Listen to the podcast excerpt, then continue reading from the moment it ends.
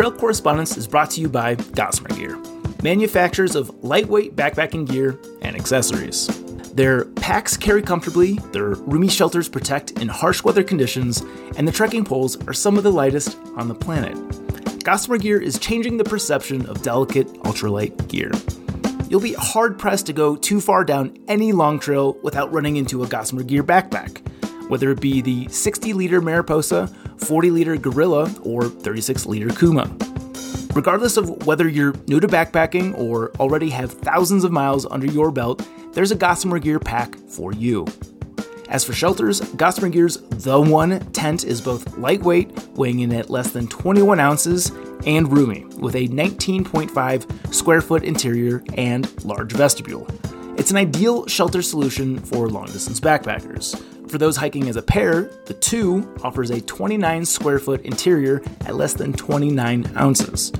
You can also find a slew of useful backpacking accessories, including the Liteflex hiking umbrella, which is effective for both sun and rain, nylon stuff sacks, waterproof pack liners, fanny packs, and much more. And good news listeners of Trail Correspondence can score an awesome deal on Gossamer Gear products. Use code TC15 for 15% off your cart at gossamergear.com.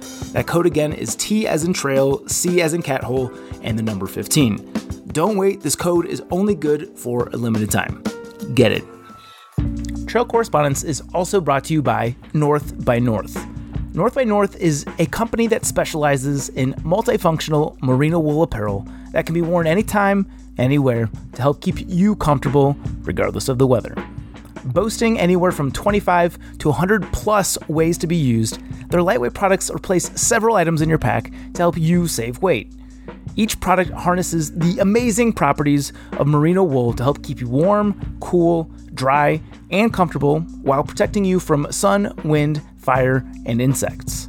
Their merino handkerchiefs are popular with thru hikers to help stave off the extreme heat in the deserts of the PCT, while also providing warmth in the frosty white mountains of the AT.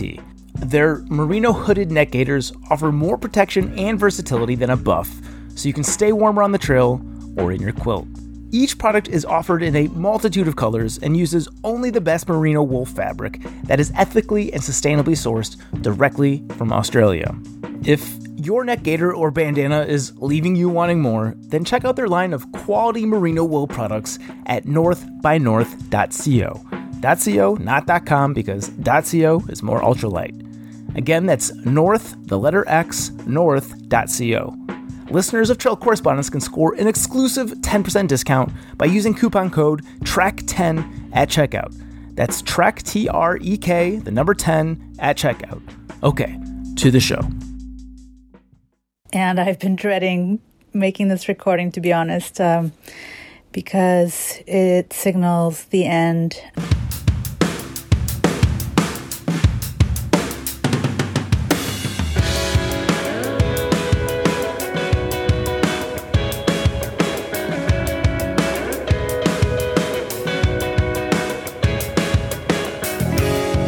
Welcome back to Trail Correspondence presented by The Trek. I am your host, Zach Badger Davis. Today marks the final episode of this second season. Although this news is rather melancholy, this episode is too good to be down. At the beginning of this year, before embarking on their thru hikes, I asked our correspondents to interview themselves, specifically their future selves. I wanted a way to capture both the metamorphosis a hiker goes through during their journey, as well as hit on the pressure points of what was driving our wonderful correspondents onto the trail in the first place. This episode features both the questions fielded before their journey, along with their answers a couple months after they finished. The result is nothing short of magnificent. Before getting to the meat of this show, there are a couple of house cleaning items I'd like to touch on. First, because I've received quite a few emails of late asking, yes, there will be a 2020 correspondence season. We're still sorting through the particulars, but by the time you hear this episode, the application will be open. Head to the show notes to find this. Which leads me to my next point. Help us make trail correspondence even better.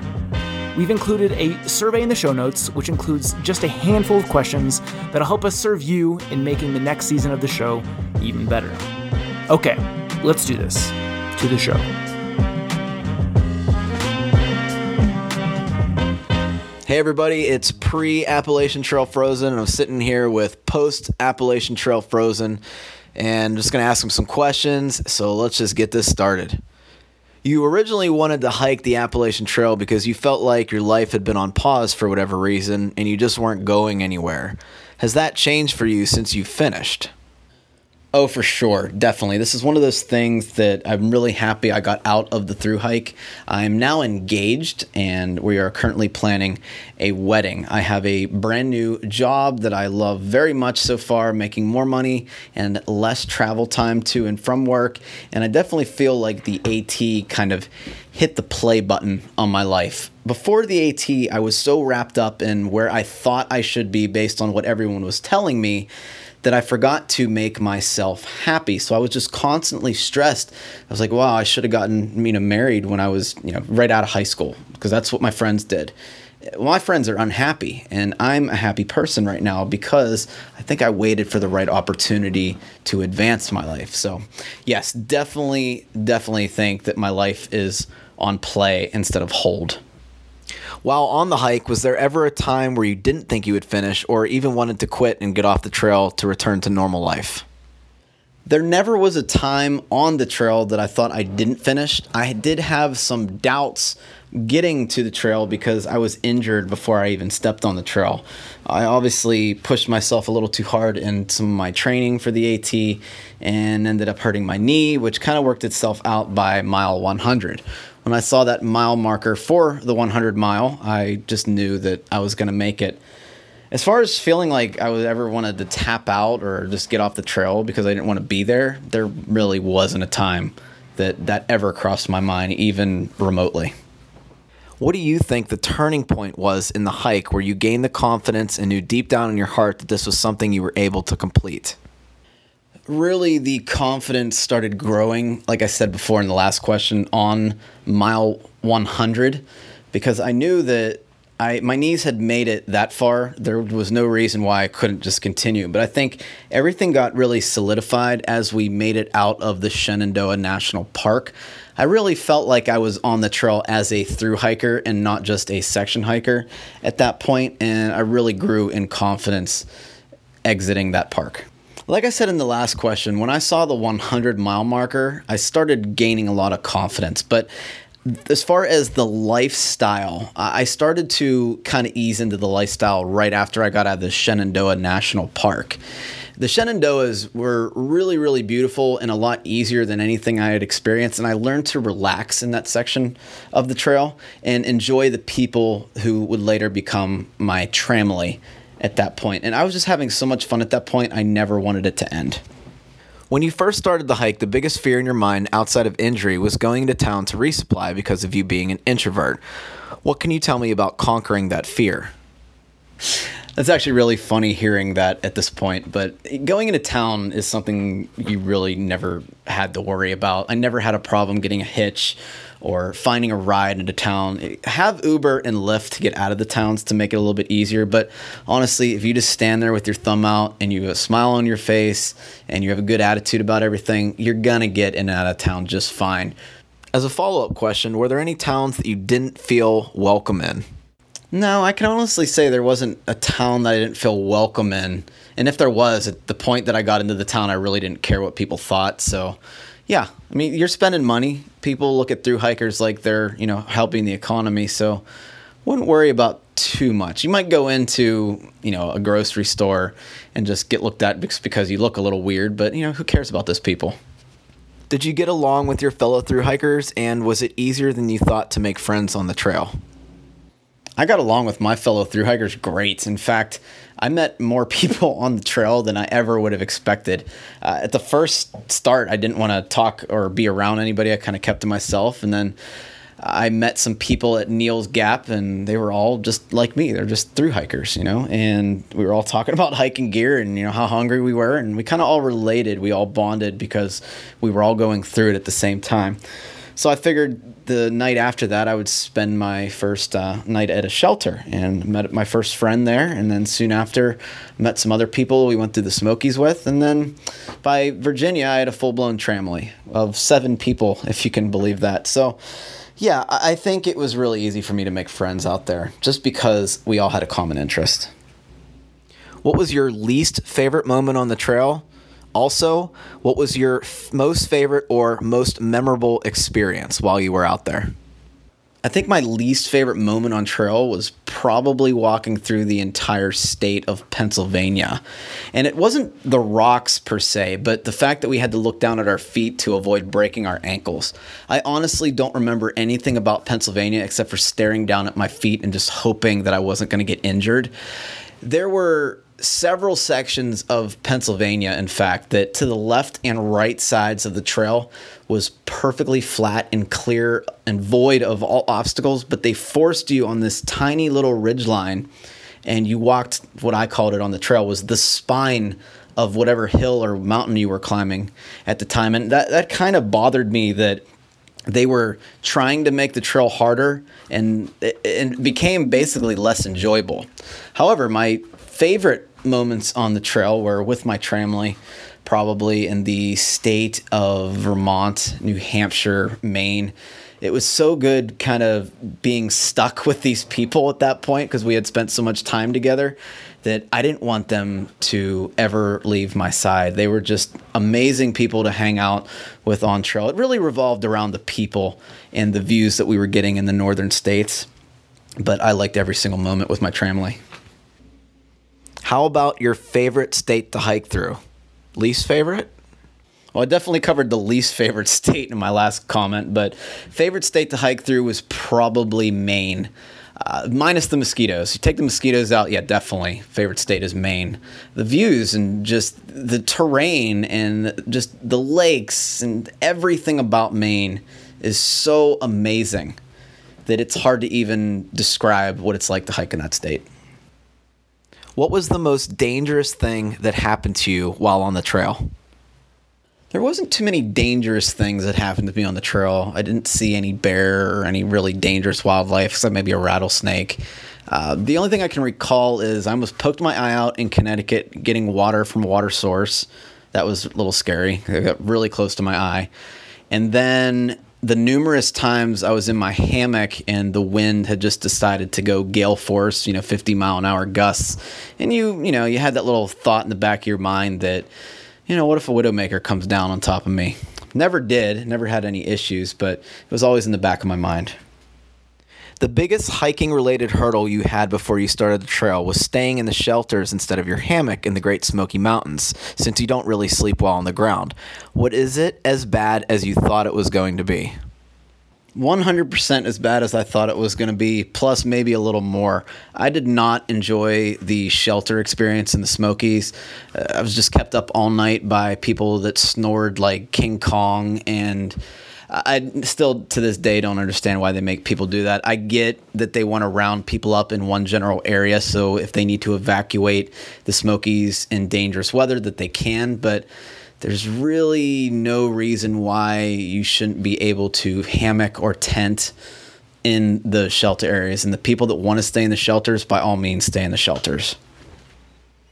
After all the planning and sacrifice over the past two years leading up to your through hike, do you feel that everything was worth it in the end? And do you have any regrets? I feel it was 100% worth it in the end. I'm really glad that I just kind of leapt off the edge and took this opportunity to do something amazing with my life. Up till now, I, just was doing the everyday thing that everybody does get up, go to work, go to bed, and not really taking any um, risks or having any adventures. And I wouldn't change it for the world. I absolutely have no regrets about what I've done. What was going through your mind on the way up to touch the sign on top of Katahdin? I hate to give such an anticlimactic answer to that question, but honestly, nothing. I was just treating it like a normal mountain. I had my family with me uh, for a little bit of that section, and then Chrissy, my now fiance, came up with me. I wasn't thinking about getting engaged. I wasn't thinking about touching the sign. I was just having fun in the moment. So there was really nothing going on in my head. Now, when I was coming down the mountain, that's a different story. I started thinking about, well, my journey's finally over. Started looking back at all the good times that I had and you know, planning next steps. You know, do I get a job right away? And those those everyday questions started coming back into my mind. The final question, and it may seem a little vague or general, but it's definitely the most important question that I'd like to hear. Do you feel you have changed as a person? Why or why not? And do you have a different outlook on life as a whole? I feel like I'm a completely different person, actually, yeah. Uh, before the AT, I just felt really dead and emotionless inside. I didn't want to hang out with anybody.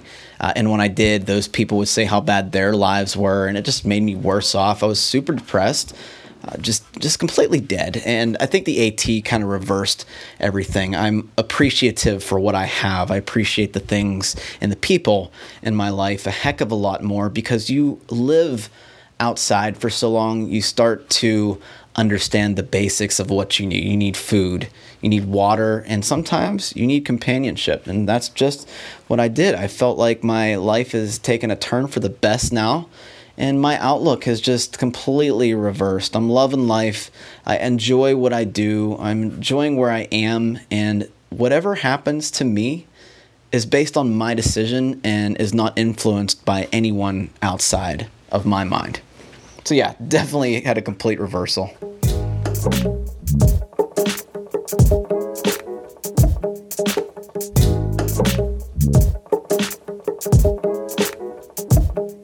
Hello, everybody. It's Catherine Ridzitis, aka Manhattan, and I'm actually interviewing myself, answering the questions that I had way before I even stepped foot on the trail.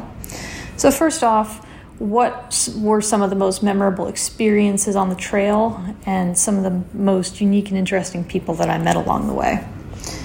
I would say some of the most memorable experiences for me were the days that didn't go as planned for whatever reason. There were lots of times along the trail when my hiking group was going to do 20 miles to get into town, but then 10 miles in, we saw a great waterfall, stopped there, like Laurel, I think Dismal Falls is a good example.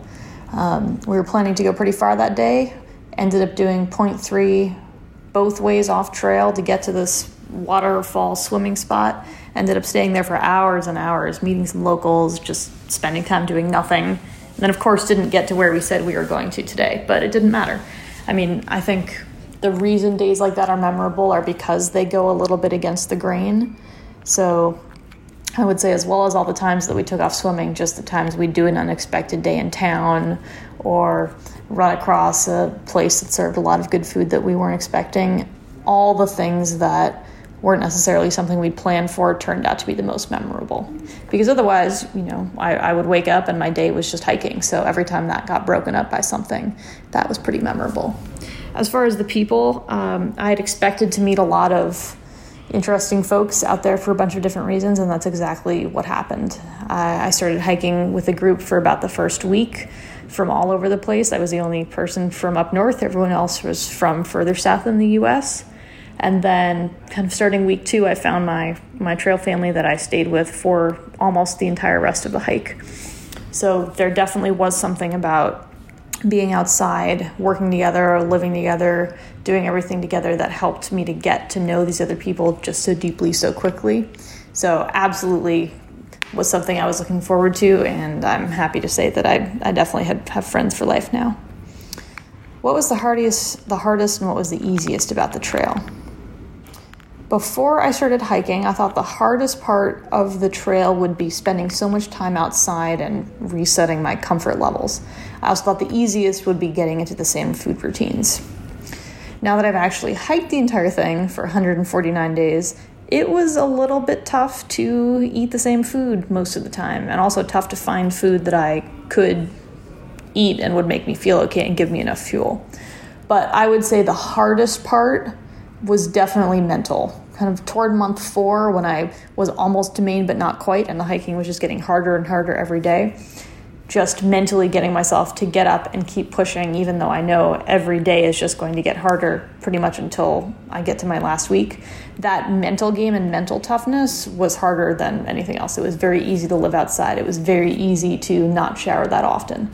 What really was tough was just that last kind of month stretch for me. I would say the easiest was not necessarily living outside, but just getting used to that new comfort level. After the first week or so, I didn't really think about wearing the same outfit every day.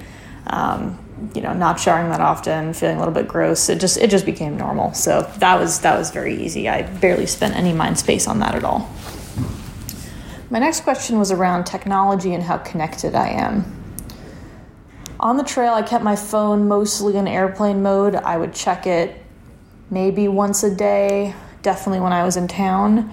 And that's something that I've thought about in my life off the trail as well.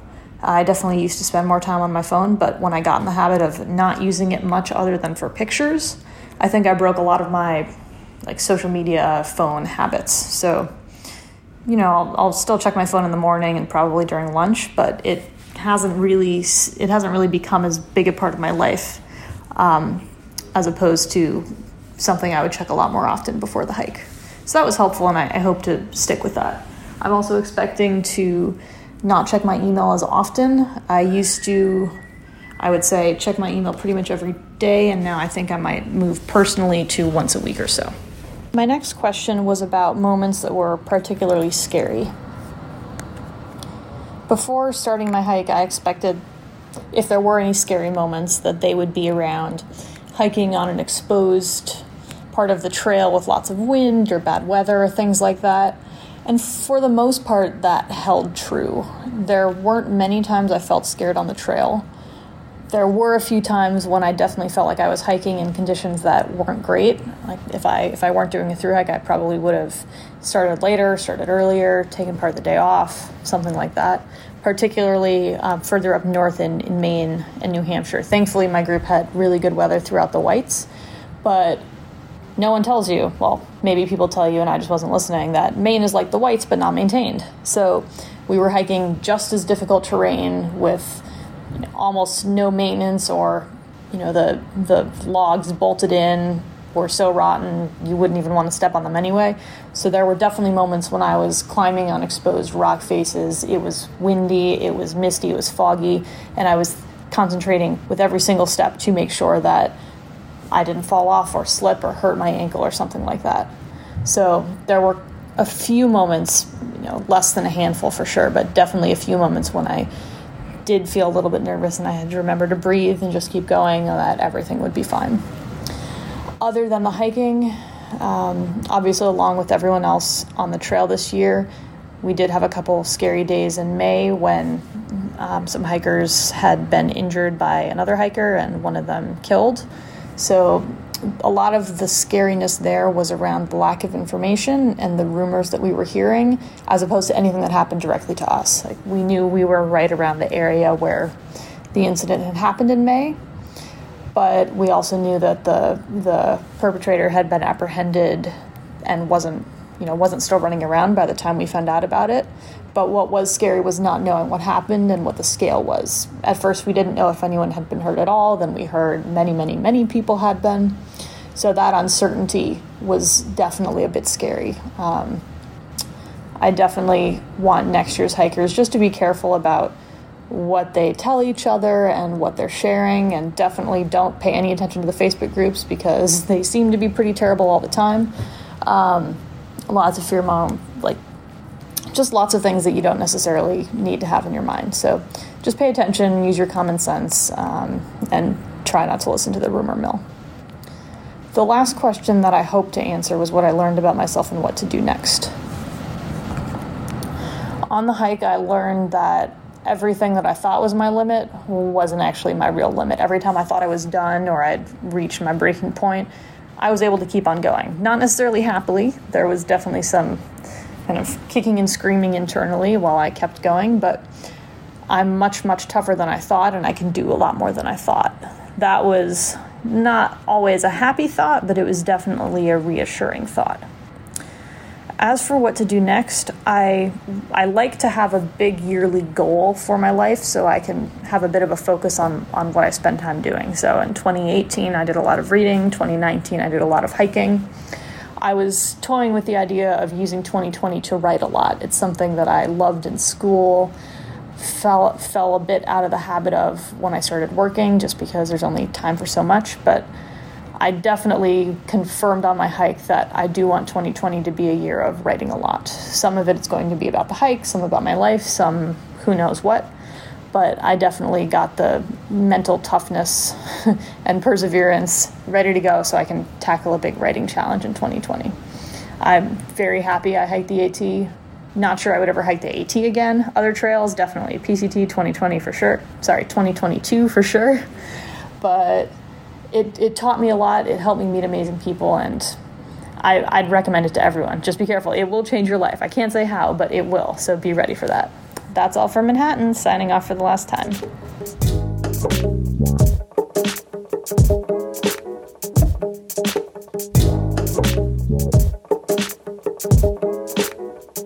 Was this the rite of passage you hoped for? Um, I would say yes. Uh, when I first asked myself that question, I didn't really know what kind of incarnation the answer would come in. Uh, but for what it's worth, I mean, the trail in terms of like spontaneity and just having to constantly say yes to things in order to keep moving forward, like, um, certainly brought about another way of living that I had not previously sort of embodied. Um, so definitely, it was it was what I'd hoped for and more because it was something that I couldn't have even asked for before actually going through the whole of it, or going through the whole thing anyway. What was your daily mileage? Um, so, if you don't take zeros into account, our daily mileage was about 17 and a half miles per day. And if you do take zeros into account, which makes more sense, uh, our daily average was like 18 and a half. But we had days as long as like 47 miles when we did the four state challenge, and we had days as short as four miles when we did southbound miles back to Rutland to stay at the Yellow Deli for a second night. How do you now feel about the wet, the cold, and the wet and cold? Um, Funny question, considering it's been raining now uh, pretty often now that I'm back here in Atlanta. And interestingly, I kind of thought that it would improve my uh, ability to suffer and endure being out on the trail. But now that I'm back, having been in so many bad weather conditions, um, I've actually taken the opportunity when I have it available to me to stay out of bad conditions. So, for example, last night um, I went out to have dinner with a friend, and it was raining when I left, and I started on my bike because I was like, fuck it, it's fine, I can go out and get wet, it's not a big deal, which is exactly what I would have done back before the trail. But as I made my way down the street and my clothes started to get more and more drenched, I was like, man, there's no point, there's no reason for me to do this to myself. I'm going to a restaurant I'm going to meet a friend, and at this rate, I'm going to be soaked by the time I get there, and I'll be cold. I have a car. I shouldn't make myself suffer like this. So I would say probably I have more ability to endure adverse conditions, but I also now uh, have a greater um, worth placed upon being comfortable. Did you end up tenting or staying in shelters more?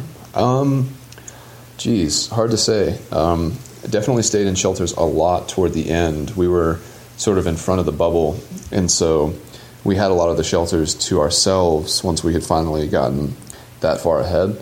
And for sure, when we rolled up to a shelter, if there was no one in it or very few people in it, and the shelter was where we were aiming for that day anyway, we would definitely elect to stay inside the shelter just for the ease of it so we wouldn't have to pack up all of our stuff in the morning, especially if the weather was bad.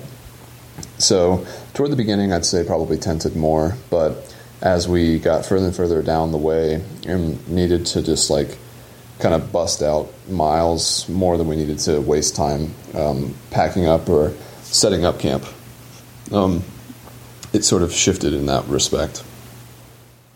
how many zero days did we take? Uh, we ended up taking somewhere between like eight and nine.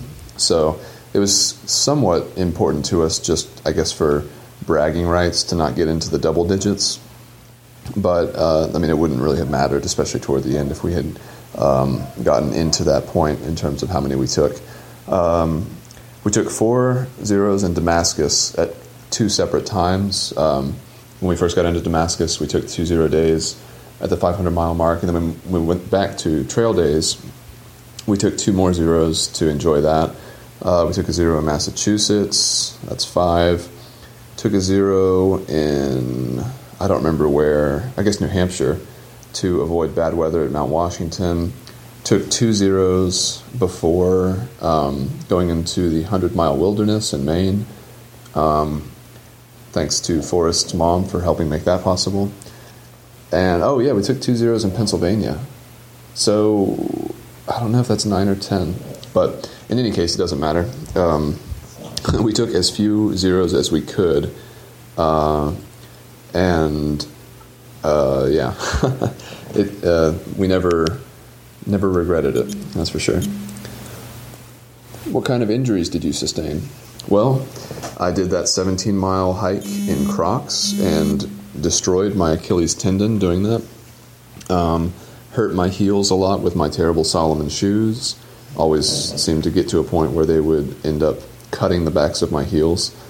Um, I have, I guess I was, uh, well, I don't know if bug bites count, but definitely had a lot of weird bug bites that uh, would have concerning welts associated with them. Um, injuries. I don't know. Just little pains here and there. My knees always hurt. Uh, but, you know, nothing that was debilitating enough to where I had to get off trail. And that was definitely a blessing. What did you gain by through hiking that you may not have if you had biked cross country instead? Well, that's pretty easy. Um, great relationships with people who uh, I hope to keep in touch with for the rest of my life. For sure, if I had biked um, as I had planned to cross country, um, there was one guy who was planning to be my partner for that, but we already knew each other, and for sure we would have gotten closer. But there's no doubt that you know between the people who I was hiking with, the people who we encountered as a group, the people who gave us trail magic and were trail angels. I mean, the social aspect of it um, is really the most valuable thing that I got out of the whole experience, and I just think that would have been sorely lacking if I had uh, biked cross country instead. Since you're not obsessed with gear or weight per se, how did things you started with change by the end? Uh, I basically kept everything that I started with, if you don't consider um, sending stuff back, uh, I guess, to get the summer gear after winter was done. So um, I was able to pretty much just keep all my budget stuff and keep zip tying my Osprey pack as it broke so that certain pockets that didn't work anymore could stay closed without flapping in the wind. But yeah, I mean, you don't have to spend much on your gear. I mean, you could, and for sure, the lighter you can make everything, the more dividends you get from that decision in terms of the wear and tear on your body. But it's very feasible to have, as I did, Frogg Toggs, um, you know, uh, the cheapest tent possible at REI, the Passage one, um, an Osprey pack that you got as a graduation gift and didn't ever have sized to you, um, you know, personally. Uh, I just kind of hob- hobbled it all together and it worked. It was pretty amazing. I mean, I think gumption and stick to itiveness is more important than the actual gear that you use to get through it. As a disgraced Lance Armstrong said, uh, it's not about the bike, it's about the rider. And so that definitely has some crossover to uh, hiking as well. Generally speaking, do you think you'll return to the lifestyle you left? What do you think will stay the same, and what do you think will change? Well, that's definitely the thing on the forefront of my mind now. Um, I definitely don't want to return to the same the same lifestyle that I was living living and leading prior to the trail. Um, that's not to say that I never will, but I'm not I'm not entertaining the thought of it anytime soon. Um, you know, again, saying yes to so many experiences on the trail and the spontaneousness and, you know, just jumping into a situation and figuring out as you go. That was like so um, revitalizing and invigorating to have day after day because, you know, you could make a plan on the trail that you're going to get to this shelter or this town and do this or that. But there's always just this element of like uh, chaos to it, you know, because you know it, the weather could be terrible, so you'd have to cut your plans short. You could be given some opportunity to go to someone's house uh, to escape the weather, or just to you know do laundry, whatever it might be. There was always the chance that something would happen that would completely alter your plans for that day, and so just the ability to be flexible and you know kind of travel unburdened by plans or rigid structures or schedules um, that's something that i would want to generally bring into my life uh, so that i can just kind of flow with like less anxiety about where i'm going and more like fun and sense of adventure. Um, in terms of nuts and bolts i'm not trying to start another career anytime soon. And so being back in the city at my house feels a little strange because I have like the muscle memory of how things used to be when I lived here. And so trying not to fall back into old mindsets or habits or routines too much, but um, yeah, definitely trying to keep that spirit of adventure and freedom alive. Any poop stories? Um, I did not shit my pants on the trail. There were certainly many moments where I thought it could have happened. Um, you know, going descending many of the mountains after you get uh, into the whites, you know, the the jostling of your bowels as you take step after step down these terrible rocks and slippery roots and all this bullshit um, definitely shakes things up a bit. Um, there were definitely some moments where I had to like immediately pull off the trail and use the facilities, but there was never a drop of excrement in my pants that was uh, a deal breaker. That's not really what I mean, but yeah. Um, you know, I definitely I'd never pooped in the woods before the trail, and um, I wouldn't say I'm an expert, but I'm definitely comfortable with it now. The privy situation, I don't know. I got through it pretty clean, and um, that's a blessing as well. So I guess that's all the answers to the questions that I had prior to the trail. If I could go back in time and tell myself some of the crazy shit that I was about to go through, I think maybe I would have shit my pants hearing that. But yeah, thankfully, uh, from start to finish, thankfully, I had my pants in a clean state. All right, this has gone way too long, but I guess you guys will edit it, so talk to you later. Bye.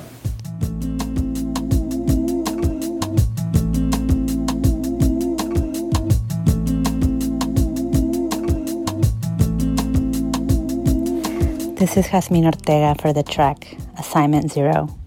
Jasmine, I have some questions for you. Future self, now that you've hiked PCT, now that you finally did the thing that you've been thinking and planning for a very long time, going into it, there was no overarching why other than this desire to want wanting to be on trail and wanting to finish a very big undertaking. Um, I just can't wait to hear what this experience is like. I know that I've spent a lot of time looking at pictures and reading about other hikers' experiences, but in the end, I want to experience everything for myself. Hello, friends. It's Jasmine. 43 days removed from the end of my through hike. And I want to close the circle on some questions that I had for myself before I started. And I've been dreading making this recording, to be honest, um, because it signals the end of the um, experience doing this podcast and communicating with my fellow through hikers and you, the listener, for a few months now. So I just want to thank Zach and everyone who's a part of Trail Correspondents for this amazing opportunity. You know, as it's, it's a little selfish maybe, but you know, this is something that I will have to look back uh, on uh, for the future, and I'm so grateful.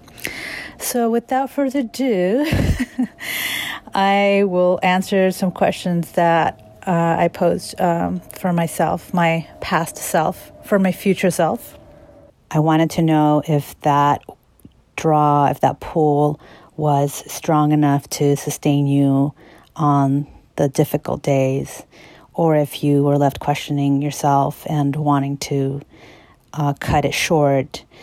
I had been uh, fixated, obsessed, whatever word you want to use, uh, focused on the Pacific Crest Trail for at least four years now. Um, you know, initially, like a lot of people, I read Wild, I saw the movie, but when I first read the book, I wasn't a hiker really. I was a day hiker.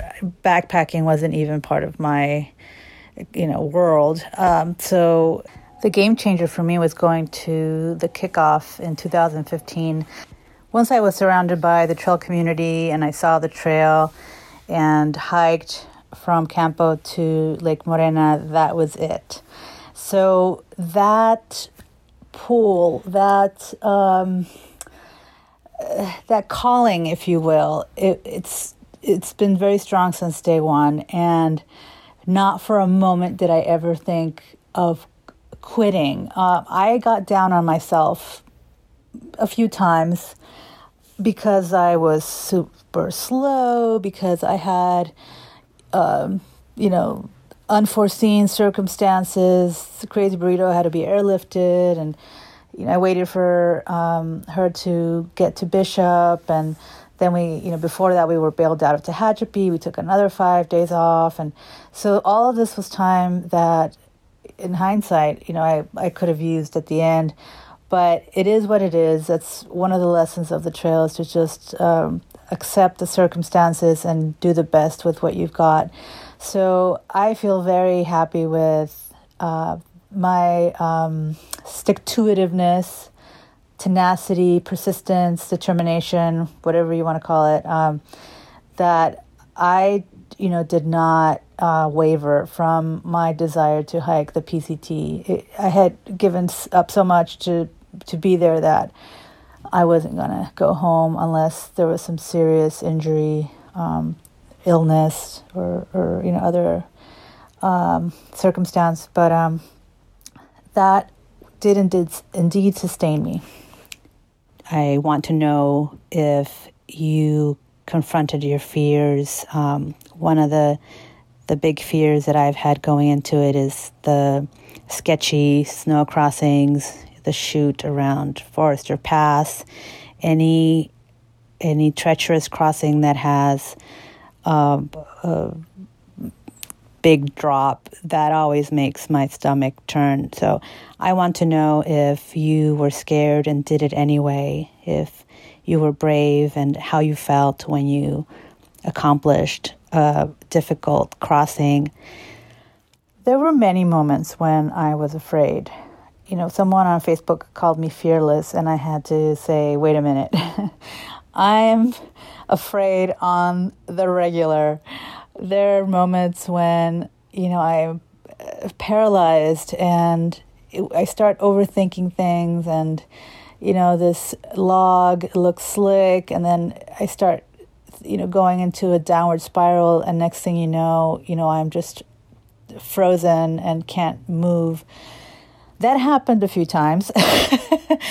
so I was afraid but I, at the same time, I confronted those fears and I kept telling myself the only way out is through. You know, there's no, no one's going to come and rescue you. No one is going to um, parachute in and, and get you out of the situation. You signed up for this. You get yourself out of it. So that was my mindset um, th- to keep going and to take one step one of the moments when I was most fearful was at uh, Forester Pass. And there were moments when I thought, fuck, what have I done? Uh, and who brought the trail? Like, who thought of this? Who thought of bringing the trail here? Uh, but once I got over that, it was just a matter of one step and then another step and then another. And then you have gotten yourself out of this, uh, this moment, this crux. So I confronted my fears and I got better at being courageous. I also want to know what was your best day on trail? What was your best moment? What was your low point? And what was your favorite um, uh, zero? Where did couldn't you wait to get out of town?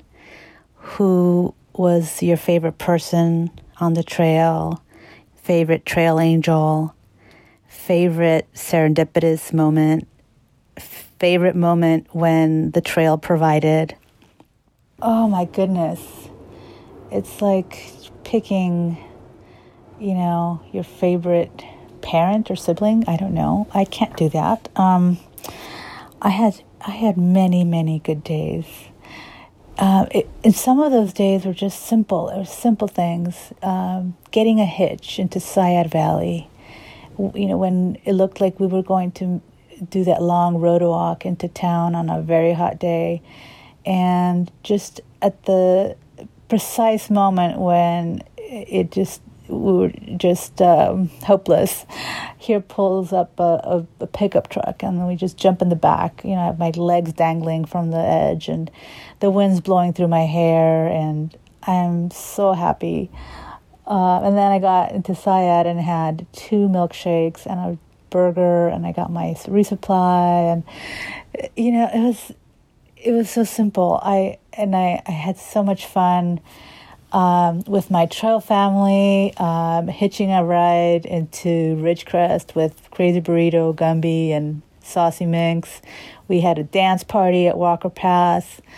It that was just a moment of joy. It was it, we turned a, a moment where we were waiting for a while, you know, just sitting there. That's a hard hitch, and turned that into a dance party. So that was really cool. I had fun at Trail Angels Homes, Casa de Luna, Hiker Heaven.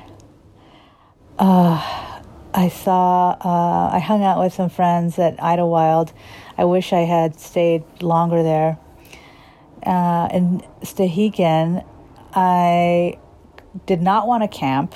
We had just gotten in from a pretty gnarly section from Stevens Pass, and all I wanted was a roof over my head being that there were none to be had because we missed the last shuttle, um, I ended up sleeping in the picnic shelter on a picnic table. So that was just, you know, funny and just making the most out of the situation. The best, uh, so that was some, some of the best days I had on trail. Um, the low point, I had a couple of low points. Um, one of them I recall very well. It was, and this was after we got back on trail, Crazy Burrito and I, and we were struggling. I think both of us were struggling. Usually I'm the one who's really slow behind her, but she was struggling because she was, I think, still dealing with um, the health issues that got her off trail to begin with. But I remember we uh, camped pretty far from Pinchot Pass, so that was really not the hardest pass in the right circumstances, but we got there after 11. It was almost noon when we got to uh, the pass, and it was a lot sketchier than it needed to be just because of the late, um, the late crossing, and I was falling all over the place. And I just got really frustrated with myself, and I just felt like I wanted to cry. Um, I got myself together. I had some of my salt and vinegar chips, which are my favorite on trail, and I had a lunch break with burrito, and I was just talking about it, and, and I felt better. And then you just carry on. And finally, What lessons, what experiences, what outlook do you take from the trail into life moving forward? The main lesson I learned from the PCT is one that I had in me, but the trail just reinforced the fact that life is short. Do the things you love, do them with passion. Be brave, be courageous, see the beauty in everything. Give people the benefit of the doubt. We're all trying to do our best out here. And uh, give yourself credit for uh, the courage you demonstrated. So I am applying these lessons uh, in a very real way after I returned from Vancouver. I left my job and I'm currently unemployed and looking for work and also considering hiking the Appalachian Trail next year. I still have some lingering health issues. I want to get better, so that will be a factor, but just to take uh, my life in directions that I may not have considered before and not doing things out of habit or out of fear, but out of joy and out of love. So, with that, friends, I sign off for the last time. Thank you for listening and happy trails from Jasmine in Los Angeles. Goodbye.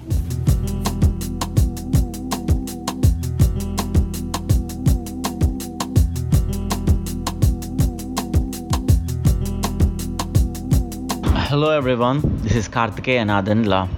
In this episode, I'm going to answer some of the questions which I had asked myself, questions that I framed to myself before I even started the hike. So, in the past five months, my mindset is completely changed. So, the questions I asked kind of, I know the answers right now, which I was looking for five months before. The first question is Ever since you began hiking, you found a new meaning in life a meaning which was not provided by the safety and comforts in a civilization, a meaning found only by climbing mountains and reaching summits, a meaning which contributes a deep sense of fulfillment. But PCT is not about mountains and summits, so you think it would deliver a similar meaning? I think PCT actually gave me a much more deeper and profound meaning than just peak bagging or chasing summits or having a summit fever.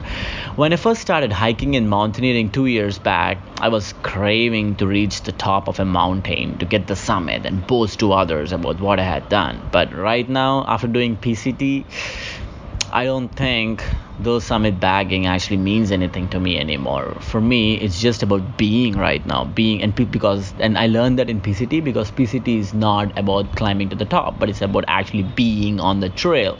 And this new level of being had changed the meaning of the meaning itself. And yeah, so it's it didn't deliver a similar meaning, and PCT actually uh, gave me a much better, deeper, and profound meaning. The next question. Putting aside your dreams of high altitude mountaineering, climbing, and summit fever, all of a sudden you chose through hiking in a belief to practice stoicism. Should you have just gone to the Himalayas? Are you about to waste five months of your life? I find this question kind of funny because, yes, I did practice stoicism in PCT. I did figure out where I kind of get annoyed, you know, all the emotions pile up on me and kind of goes out of my control. That really is important, which I actually haven't found in mountaineering because mountaineering was so short. Being five months out in the wilderness is different and so my question previously was are you able to waste five months of your life? So right there the answer is like no. Those five months which i had on the trail i think are very important for me. And i'm so glad that i didn't actually spend this money to go just into the himalayas because i will be doing that eventually anyway. And this is one of the greatest time projects i've taken in my life. The next question. Right after you finish the trail you have mountaineering projects in mind and you tell yourself you would not want to go on a through hike again why would anyone want to keep doing it again? Would you stick to the same mindset or would you change and go on appalachian trail or would you continue pursuing mountaineering?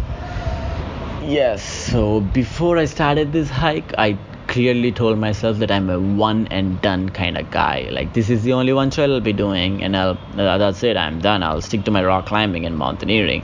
Honestly, that's what I even thought in Washington, and it was raining on me every single day, and it, even in the snowstorm, and I was kind of miserable, and it was mentally challenging. But right now, sitting in the comforts of the civilization I don't think I'm done with through hiking. That's because of the people I met, the memories I had for a long time, and it's it's just a journey that never ends kind of feeling you get, and I, I love it. It's just amazing. And the culture, the community, and like, there's so many things which actually can be used as a lifestyle and it's not just an adventure it's actually a lifestyle. It's a way of living. I've seen people who come back again and again because they crave that kind of lifestyle and i think i'm falling into that category right now. So so yeah i'm i'm really thinking about appalachian trail and the continental divide trail as well to get my triple crown Next question. Even though you never hiked long distance before, you believe that you can finish the trail in less than four months. Are you overestimating yourself or underestimating the trail? Even if you could do that, what do you need to prove to yourself? I don't know how this. I think this question came from my ego. From the yeah, this this is really ego because I don't know how I thought I could do the whole thing in four months having never done any long distance hiking before yeah clearly i overestimated myself and underestimated the trail. The trail was way harder than i thought but at the same time it's it's doable because i did it and because so many other people did it. But do, doing it in less than four months I don't think I would actually prefer that because having that extra month out on the trail was way more gratifying and satisfying than pushing myself to the brisk and just running, running all the time. Because if I'm doing over 30 miles a day, that days usually I don't take my camera out and then take the pictures and film and talk or you know do something like that but when i'm doing a smaller days like less than 20s late uh, late 20 miles like 26 27 those are the best days on the trail so i prefer to have more time out there the next question one of the biggest reasons to do this trail is to discover and know yourself better. You already know that you enjoy your own company in general life. Your own dreams and goals are your top priority. So, as a part of the inner journey, you prefer to be alone on the trail. When someone asks you if you want to be a part of the trail family, you are not sure what to say. Can you find yourself in the company of others? Absolutely. Again, this this kind of came from ego before the trail, uh, where being independent, being an individual, solo is like a huge accomplishment. That's the way I used to think. I mean, it is. I'm not trying to bring it down but the the fact that i found for myself is i really do enjoy the company of people that i really like and connect with mentally. And those are those are a couple of my friends sombrero and matrix that i met on the trail and hiked with ever since south lake tahoe up until the border. I think i formed a very strong bond with them. I don't which i haven't had with anyone since my high school actually. So it's been really it's been really a long time that i felt like hey i feel connected. Like i feel i have i feel a strong friendship with you. I trust you. And you know i like i could help you in whatever you want. And i expect i don't expect but i know that they have the same thing even though we don't talk about it. That kind of relationships you know I don't like I, I still don't like the word trail family but we are a kind of family on the trail because we were together for a long time and and that was I think crucial for me especially in Washington to finish the trail so yes I actually did find myself in their company too Next question. Being a vegetarian, the biggest worries you have is the lack of protein options on the trail and weight loss associated with it. Is the fear necessary? Absolutely not. I mean, there are even vegans on the trail, which I had no idea up until I've been on the trail. I met so many vegans out there, and I was vegetarian. I was like, I still ate cheese, and I still ate protein powder, and I ate like burgers and fries whenever I went to town, and I had the couscous, and I ate protein bars. There were lots of bars, so there was no problem whatsoever to have enough protein on the trail, even though I was a vegetarian And weight loss? Yeah, sure, I did lose 20 pounds, but I think it's pretty normal. The next question. You are the only solo Indian origin hiker on the trail. Probably you will become the first Indian to finish in one single season if done successfully. Though you don't really care, you still keep thinking about it. Why and how does it matter? I think even this question came from my ego before I started the trail. I wanted to brag everyone that I'm the first Indian, but what does it really mean? I don't like at this point. I didn't totally care back then, but deep down I was like I wanted to, you know, use it as a placard or like an accomplishment to you know to separate myself from every other hiker like saying hey i'm the first indian but now when i think about it it doesn't matter. It doesn't matter that I'm the first Indian or or maybe the second Indian or like whatever. It it really doesn't matter. And at the same time, it's like what really matters is not the nationality on the trail, but your character. What are you learning from it? What are you what are you taking from it and what are you giving back to it?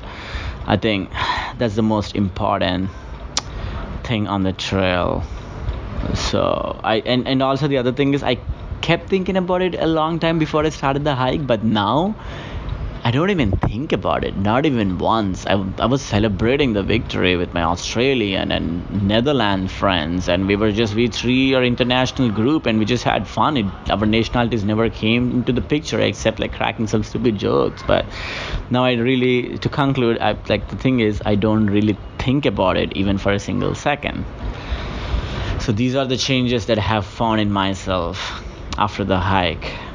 And yeah, so this trail really did change me in a profound way and I'm really really happy and grateful for everything I've I found on the trail, especially I, especially the things that I found in myself and a new way of living I would say this is what I would sign up for the next year as well. Up until then Thank you for listening to my podcast, everyone. It's been a great journey. It's been a pleasure to have this opportunity to share and express myself through this medium of podcast with everyone, whoever is listening. And it's such an honor as well. And the, the funny thing is, the best thing is, I'm recording this podcast from India. And yeah, so someone asked me the other question is like, how do you feel going back from solitude to a billion people country and i'm like i don't think about it that way. I'm just constantly observing humans around me and figuring it out why they act certain way and why they don't. So it's like saying that i actually went far away from humanity only to find the humanity in myself. Thank you everyone. This is kartikeya nadanla signing off. Take care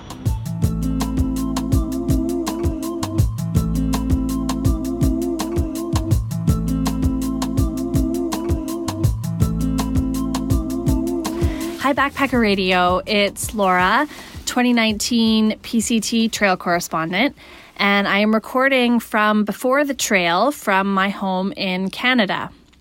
And this assignment is to ask myself some questions that I'll be answering at the end of my hike. But I also, before I start, want to send a message to future post hike Laura. Hi, future Laura. I want you to know how proud I am of you. I hope you're listening to this after finishing the trail at the Canadian border.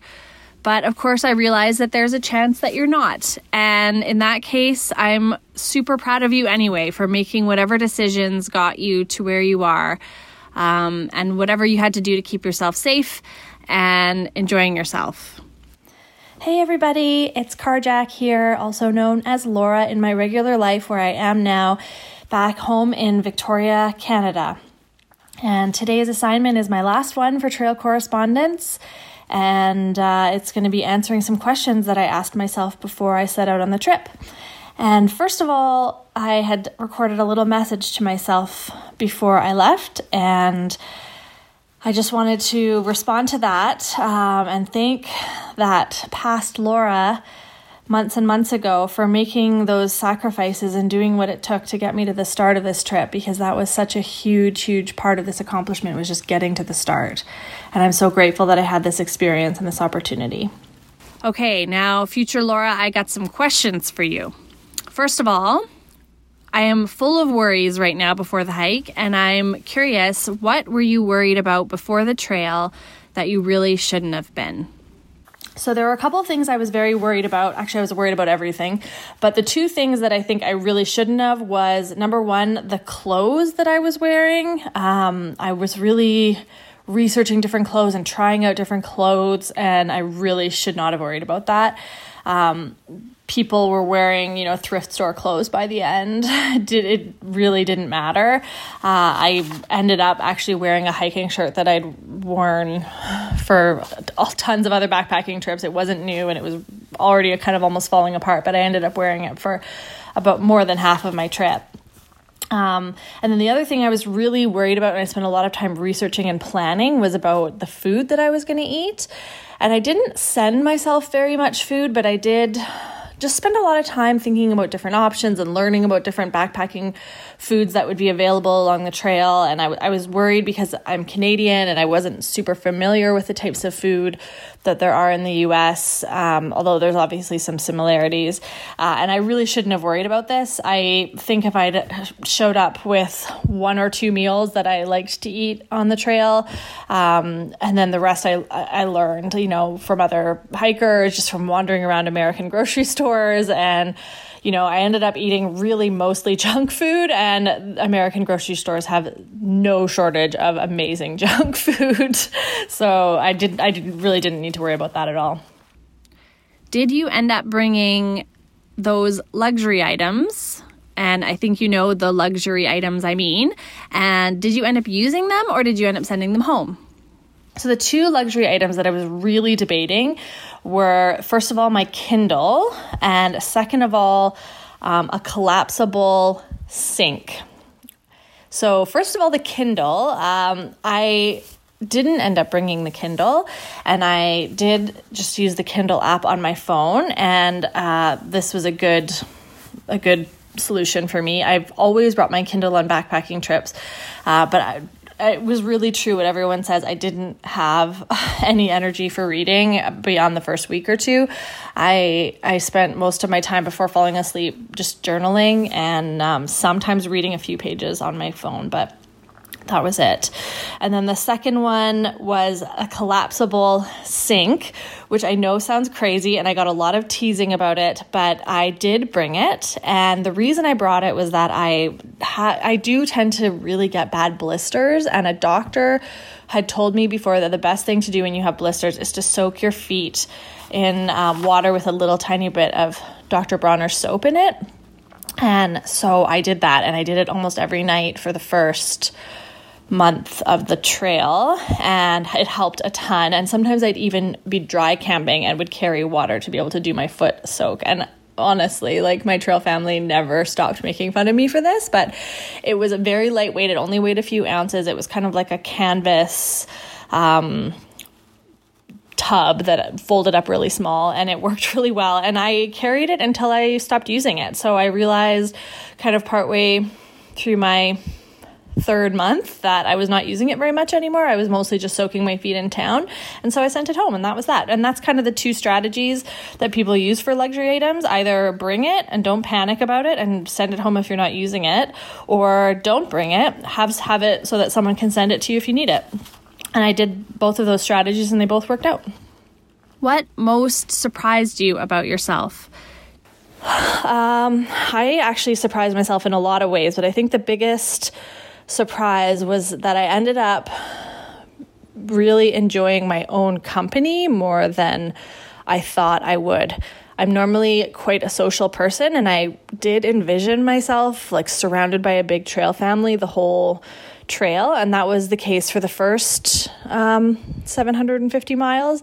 But after that, I started to really do my own thing and spent way more time by myself than I anticipated, and I think that's not everyone's experience, but it was a surprise to me how much I needed to do my own thing.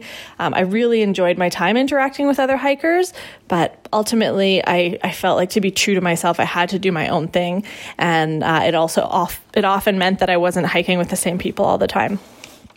Did you end up, in fact, being the slowest hiker on the entire PCT? And if so, did it even matter? Uh, this makes me laugh that this is one of my questions because I was really concerned about this. And you know what? The truth is, I did end up being very slow. I was, I always kind of felt like a tortoise compared to a bunch of hares that were um, hiking around me. Um, but, you know, it worked, it really worked out for me. I, was very consistent in the number of miles that I did. The first uh, six, you know, six or seven weeks, I hiked kind of high teens, low 20s for mileage. Then I increased to sort of low 20s for a month, um, and then sort of mid to high 20s through Oregon and Northern California. So I, I just consistently did the same number of miles almost every day. I didn't take that many Neros or zeros. I took a, a, zero about every two weeks and a Nero about every week. And I just was consistent. And sometimes people would say, like, oh, wow, how did you catch up to me? Or, you know, I, I didn't think you'd catch up to me. And, and, I'd say, well, it's not because of something I did. I, I, hiked, I hiked 25 miles a day. Like, there's no, no secret. I'm, I'm never doing those huge days. People would do, you know, 45 mile day and then take two zeros. I just never did that. I never took a double zero. I only ever did one zero. And I just con- was consistently slow and steady. And sometimes I'd be hiking the same distance as my friends. They'd be taking 10 hours to do it and I'd be taking 12 hours to do it. And, and that was fine. I ended up hiking around the same people um, who were way faster hikers than me, but I still ended up seeing them every few days because I was just slow and steady, and so it worked out great. So no, it didn't. It didn't end up mattering. I'm curious what you most missed about home while you're on the trail, and what you think you'll miss most about the trail once you're back home. So uh, I definitely, I don't even have to think about this at all. The thing I missed most about home was my bed. I love my bed. I love spending time in bed, reading, sleeping. Um, just relaxing and I missed my bed. I had a really comfortable sleeping pad. I had the Neo Air.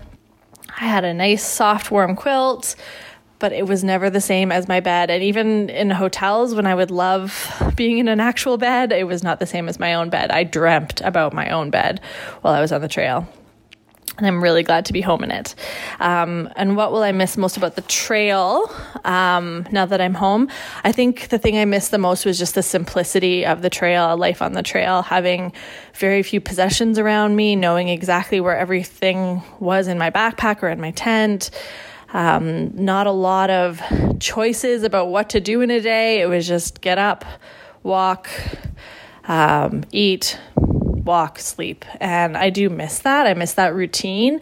And I have found that I've needed to really have a, a, structured routine now that I'm home just to feel kind of comfortable and calm because there's just so much going on and there's so many things around me that I find like I'm getting more I'm getting overwhelmed and even though it's been 6 weeks since I've been home.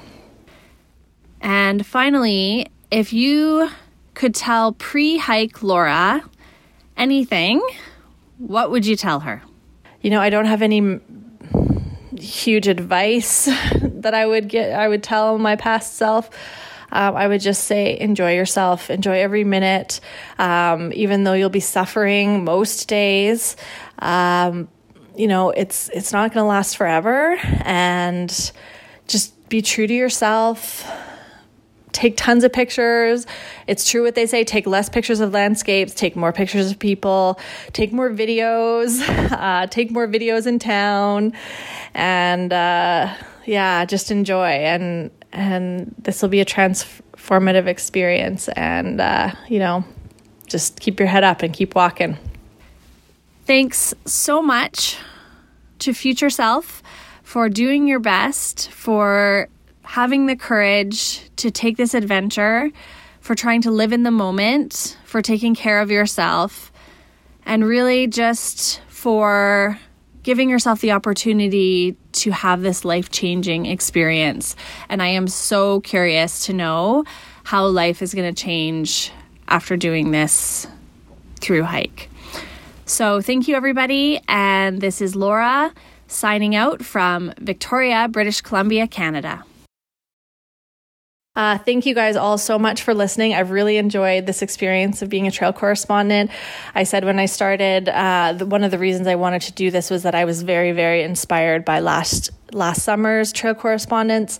Um, so I I don't know if if there's anyone listening who's considering doing a through hike in the next year or two, but uh, you know if if I've contributed anything to your desire to hike, I'm so glad because um, what I really gained from listening to the Trail Correspondents last year was just that that regular people do this. It's not super athletes. It's not only twenty year olds.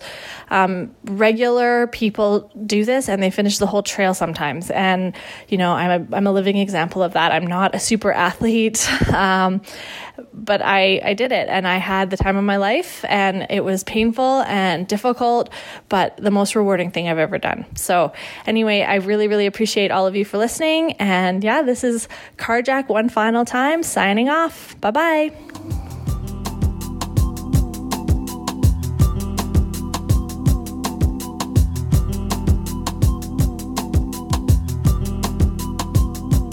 Hey, Backpacker Radio. This is Julie Klosinski slash ARC. Um, and I am back at home. I'm back at work. Um, definitely completely integrated kind of back into my, my normal life. And so um, I'm going to take some time now to reflect on the questions that um, way back at the very beginning of this adventure, I wanted to be able to reflect on at the end. So, the first question that I was really interested to see how I felt about was I wanted to reflect on how I felt about my home life while I was gone and really focus on the things that brought me joy and that I was looking forward to going home to, and the things that I did not bring me joy um, because I kind of felt like those were things that maybe I needed to change in my life. And the good news is, is that, um, you know, although I dealt with a lot of homesickness on my hike, it also that totally told me that I, I love my home life. I miss it. I miss the people. Um, so you know, things like my job that I was kind of like, mm, I don't know, am I going to miss that? Uh, I definitely discovered that teaching is part of my identity. You know, anytime I would introduce myself to someone new on the trail, within the first like five minutes, I would make sure that they knew I was a teacher. Uh, you know, I, I like to talk about coaching, and I seriously missed coaching. So, you know, it's been really good to come back and feel like I'm all in on both of those things again and fully committed to them because you know, I really miss them. Um, I would say that's that's it in general. I there really wasn't anything that on the trail, you know, there there aren't any wholesale changes that I thought when I, you know, that I got back that I needed to make. You know, I wasn't like, oh, I really want to move, or oh, this part of my life is bad. You know, so um, I think if anything, it made me really, really, really appreciate my life, and it made me appreciate some of the little things like you know, being at home and hanging out with my cats. You know, that sounds so silly, but it's so nice sometimes to just be like lazy and sit on my couch. And, you know, those are the things on the trail that I thought about a lot um, that I, you know, that I missed. And I, I think really the trail, it, it really made me grateful for the things in my life that I do have, the people, um, my job, and all those kinds of things. So, I feel very good about my home life, I guess, is the, the answer to the, the original question.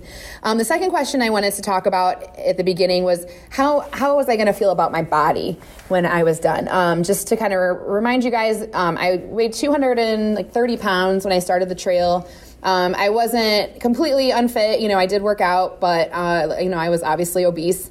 And so I was interested to see how I felt about my body at the end. Um, the answer is I, I really have been amazed by what my body did. I can't believe some of the things that it endured.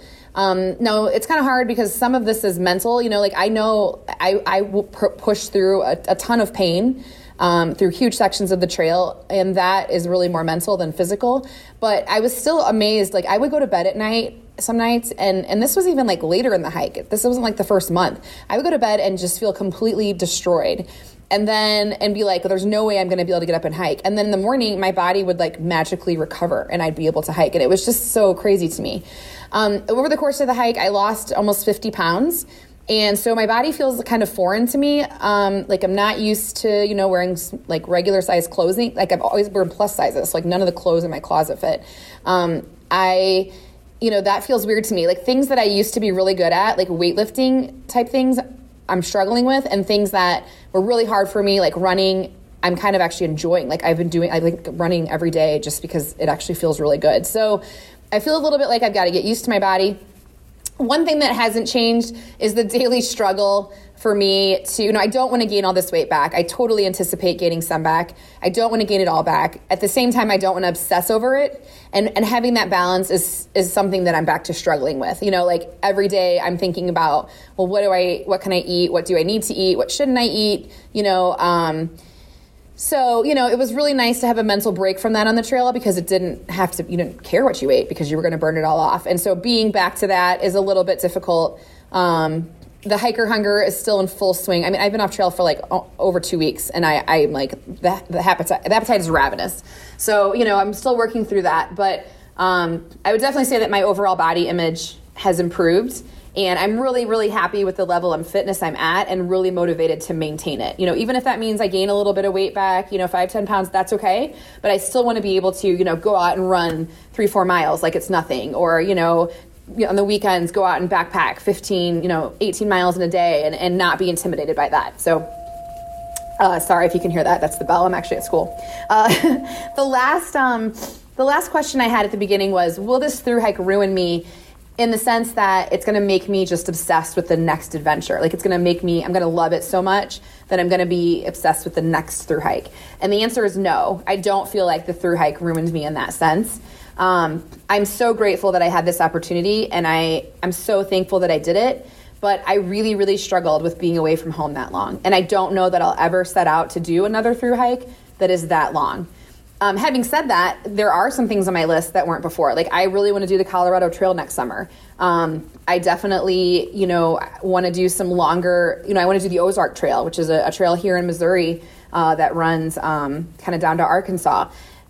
I'd like to section hike the AT for sure. Will I ever set out to do a complete through hike again? I don't know. I definitely don't feel right now like, oh my gosh, that's the only thing I can think about. Um, I, I think what I think one way it did ruin me, but again in a good way, is that nothing seems intimidating to me now. Nothing seems impossible, and it, that's you know that that sounds so crazy, but I feel like you just have to do such hard things when you do a through hike that other things now don't seem like a big deal. Like oh, let's go do you know again climb this mountain, or I don't know what it is. Things just don't seem so out of reach, um, and that's that's pretty darn cool. So. Um, I've really enjoyed going on this journey with you guys. I hope I hope you've gotten something out of it. Um, I you know I'm very happy I did it. I'm very happy to be home, but you know I do feel like it's it's made me a better person. I feel like it's um, brought a perspective of my to my life of gratitude that that I that you know just makes me happier. I just feel happier um, since I've been home and since I did it. So um, I hope you guys seriously consider you know trying to find an opportunity to do something like this because I, I do think it will change your life. All right, um, that's all I got, you guys. Arc out.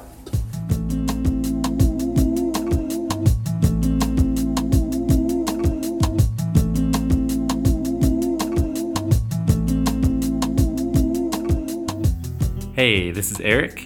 Um, checking in from my new location of Denver, Colorado. Um, it is about month, month and a half, maybe longer after trail, probably longer. I forget how long it's been. uh, but yeah, this is a follow up to our questions we asked ourselves um, before the trail. And so here we go. All right, my first question myself was Did I find enough food to eat on PCT? Well, the answer to that is yes, surprisingly. Um, so, interestingly enough, I ended up not losing any weight on the PCT. Um, I think it's the Snickers bars dipped in peanut butter that probably helps. Uh, but yeah, um, so yeah, definitely found enough food. It's possible out there. Not everybody loses a lot of weight on PCT. Also, um, just FYI for everyone. Um, number two, what advice would you give a 2020 PCT hiker? Hmm, that's a good question. Um, honestly, I think I'd keep it simple and just be like, show up for day one show up for mile zero, get to that first mile. It doesn't matter so much all the homework and research and equipment you have. You'll have plenty of time to iron that out. Just show up. So I think that'd be my advice. Um, number three, day to day life is busy. Um, did I find some mental space to think as an individual and understand myself better? Well, of course. um, so Allison and I, um, farmers market and I, actually uh, didn't hike side by side most of the time. We were separated by like two to five minutes, I'd say, most of the time, if not a little bit more than that. So we weren't necessarily having conversation, obviously. So it's like a lot of time to think. Um, and you know, I thought about stuff that uh, crazy ideas for like businesses in the future or just like anything that would pop into my mind. I'd follow that thought. But I also tried just like kind of focusing on the trail and focusing on my breath at the same time. Um, and just, you know, stuff like that too. Um, so yeah, there's definitely a lot of time to find some mental space out there for if anybody interested in hiking in the future, yes, you have time to think. Whether it's good or bad, I don't know. But um all right. And final question I had for myself was what was the most rewarding or challenging part of hiking with your sister? Um you know, looking back is a really cool experience to do this trail or most of the trail with a family member. Um, I think that's something I'll always kind of carry with me, and it's a bond me and Allison will always have um, together too. So um, I kind of expected that going in, but I didn't realize how special that is going down the road. Um, but yeah, I'm really grateful for that opportunity. Uh, Allison and I did not kill each other while hiking. Um, we actually got along pretty great and made decisions together and, you know, kind of balanced it out. Um, yeah. Uh, would I hike with my sister again? Yeah, absolutely. Of course. so we'll see if she says the same thing about me. All right. That's all I have from Denver. Um, signing off. Uh, not till next time. You guys might not hear from me again, but it's been a joy recording this podcast. Bye. Hey everyone, this is Allison, aka Farmers Market. Tropicana, or Eric, and I are recording separately just because of life and jobs. Um, but I'm going to answer some questions that I had for myself from before the trail. So, first of all, um, how did the thunderstorms go? Was it as bad as you thought? Uh, yeah, they went better than I thought. Um, we only ran into a couple storms, um, but I still have a lot of anxiety with if it's a cloudy day and if I'm up at uh, high elevations. So, um, luckily, Eric knew about my anxiety and he knew and he was okay with me just doing whatever I needed to do to feel better.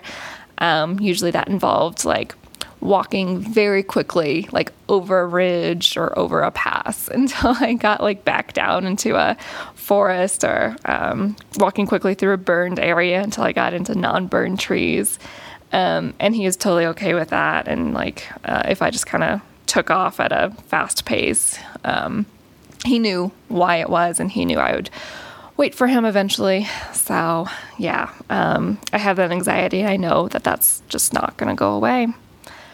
Um, second, did I have any big revelations about my life? Have plans changed? Um, I don't know what I was planning from before the trail. I can't remember. but um, during the trail, I did think about what I wanted to do for a career and what would make me happy. Um, and that involves being in like natural resources and ecology, environmentalism. Um, and I'm trying really hard to honor that and stick to that plan. Um, it's been a little difficult to find a job, and so my plans have changed in that. Um, I may not be in Colorado immediately like I wanted to, but that is still the eventual goal. Um, what was your biggest moment of accomplishment that gave you a lot of motivation to carry on? I think that was in Northern California. Um, Eric and I had been hiking largely alone, which was awesome uh, after we flipped up. But um, it started getting a little lonely, or just it seemed to be dragging on a little bit. But then near Seiad Valley, we started hiking around the same people, and we started saying the same same people over and over again. And we had a little group that started forming, and it was just, it was really motivating that we had like another little family like we had in the desert, and we could hike together. And um, that gave me a lot of motivation to carry on. And then we crossed into Oregon, and I was like, okay, finally a state that we can do. Um, yeah, so that was. Uh, a big moment of accomplishment, kind of like getting into our next state um, to do. Little did we know that Oregon was going to be miserable. Um, but I definitely uh, felt a big moment of accomplishment um, when we were going through Washington. We already had all of Oregon behind us, and we knew we were going to finish Washington, and it was it was a huge motivator too. And lastly, how has my relationship with Eric changed, and was it a good idea to hike with my brother? totally a good idea. Um, I think Eric and I's relationship is a whole lot stronger. We were pretty close before, but now we have um, this huge experience together, um, and it's a bond that will last uh, for a while. So I'm I'm very grateful for our experience together. And yeah, it was a totally good idea to hike with him. Um, we had our differences, we had stressful moments, but because we're siblings, we knew we had to get through it um, because we will always have each other. So we have to work through our problems. Unlike a couple or like friends, where it's like, eh, that may be the end of the relationship or end of the friendship, we're stuck with each other. So we have to make it work no matter what. Um, and we did. Uh, we had a great time and we got along great on the trail. So thanks so much, guys. Um, it was a pleasure being part of this podcast. So, talk to you later. Bye.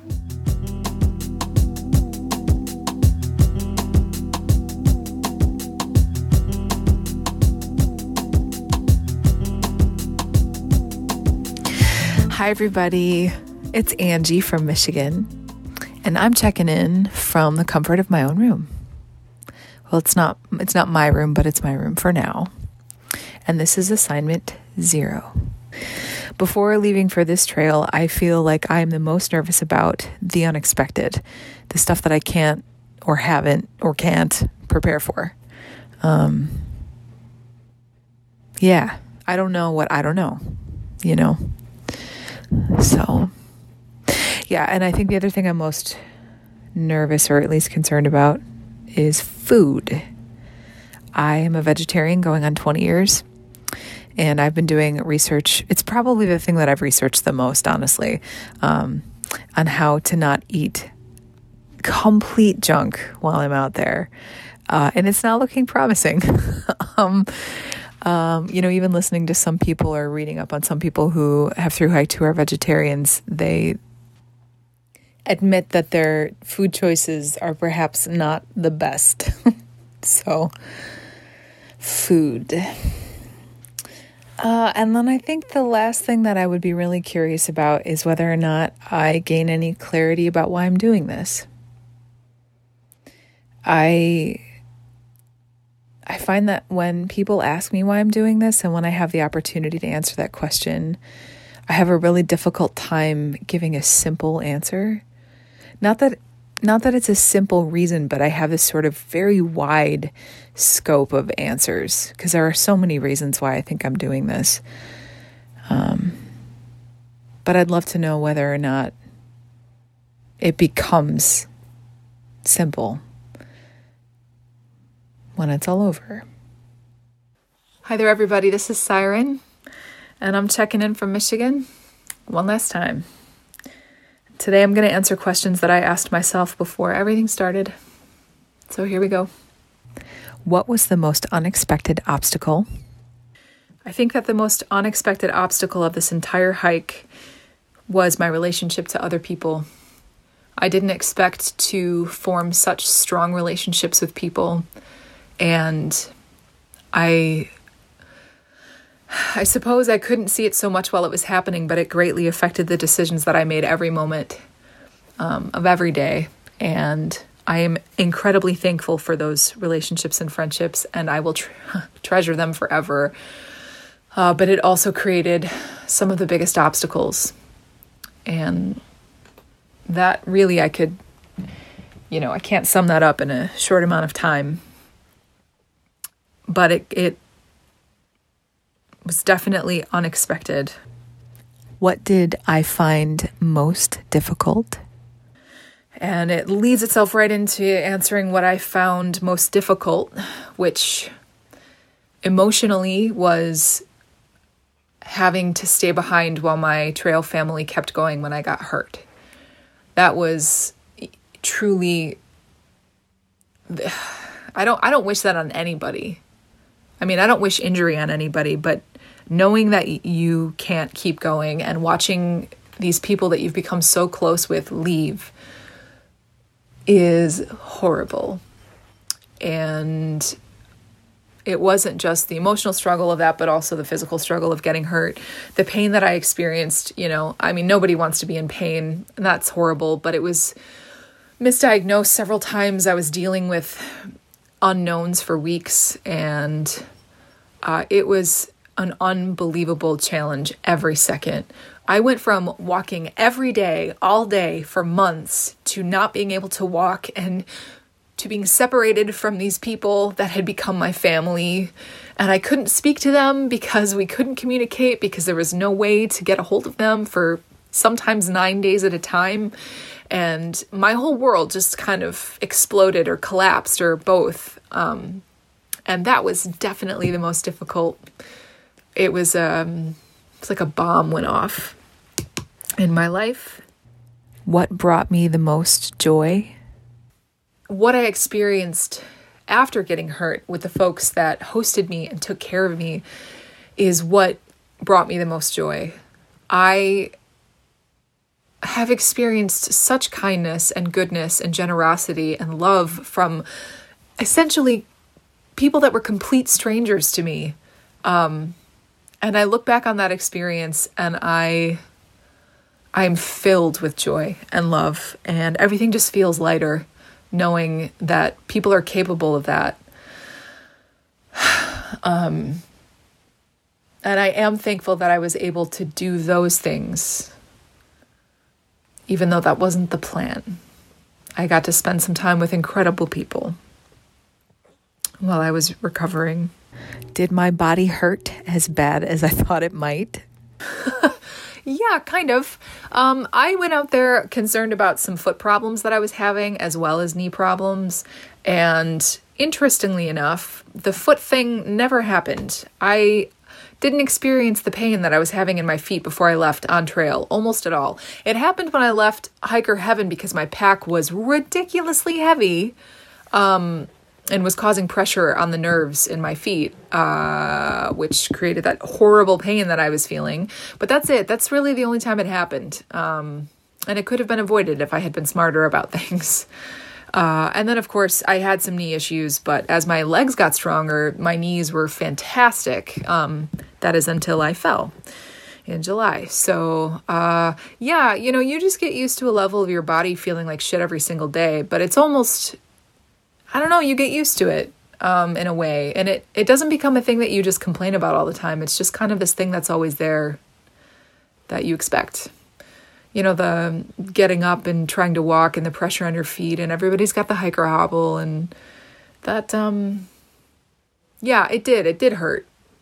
But, uh, but it was almost a feeling of accomplishment instead of instead of it weighing me down. You know, the blisters that I got in the beginning, that was stressful. Um, but most other things were tolerable and really just got better the more that you did it. What was the best or coolest trail magic you experienced? Uh, you know, I have to say that I didn't experience a ton of trail magic, at least not not compared to a lot of the whispers that I heard on trail about trail magic. No, they're not whispers. People are excited. They're talking about it. But uh, I would say the absolute coolest was the first trail magic I experienced, which was right after mile 100.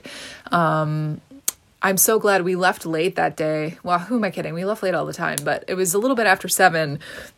And this couple walked up with an unbelievable spread. They set up tables, they had chairs for us, and oh my gosh, the amount of food that they had and the just the the feeling around that table was so joyous and that was the coolest. The first trail magic was definitely the coolest. And they were there because their son had hiked previously and they were trying to give back and I I don't know. I was in awe. It was awesome.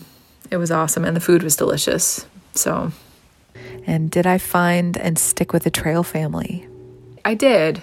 Um, you know, those things evolve, and they did for me. Um, overall, I, I guess there's a relatively large group of people that I hiked with at various times. Um, but I met somebody on the first day and we stayed together the entire time. Um, so Pep Talk and I were together the whole time. You know, we were hiking with Nam and Stoic, who I talked about in previous podcasts, for a few weeks until we got separated.